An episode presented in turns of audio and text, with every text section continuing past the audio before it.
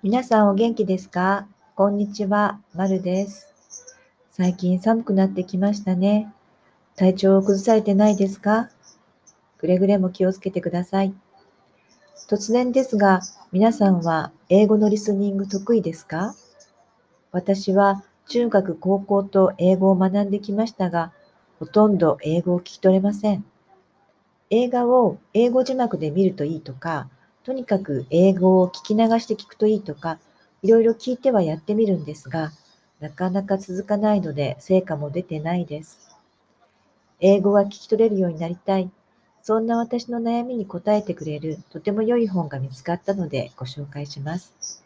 それは英語耳という本です。タイトルがまず面白いですよね。この本では発音できない音は聞き取れないということで英語のリスニングができるようになるにはまず正しい英語の発音をマスターしましょうと言っています。著者の紹介をします。著者は増田清さん。1950年3月1日生まれ。電気電信大学電波通信学科卒業。その後、フジゼロックスに入社。海外と連携したプロジェクトを多数経験。その後、英国駐在も経験されています。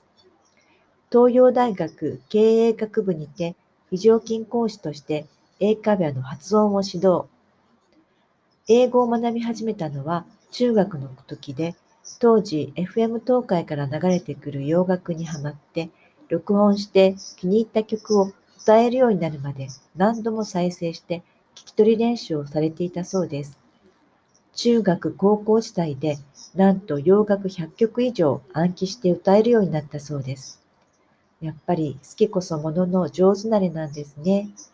私もこの本をきっかけにもっともっと英語を勉強して英語を好きになって勉強を続けていきたいと思います。では今日はこの辺で、まるでした。See you tomorrow!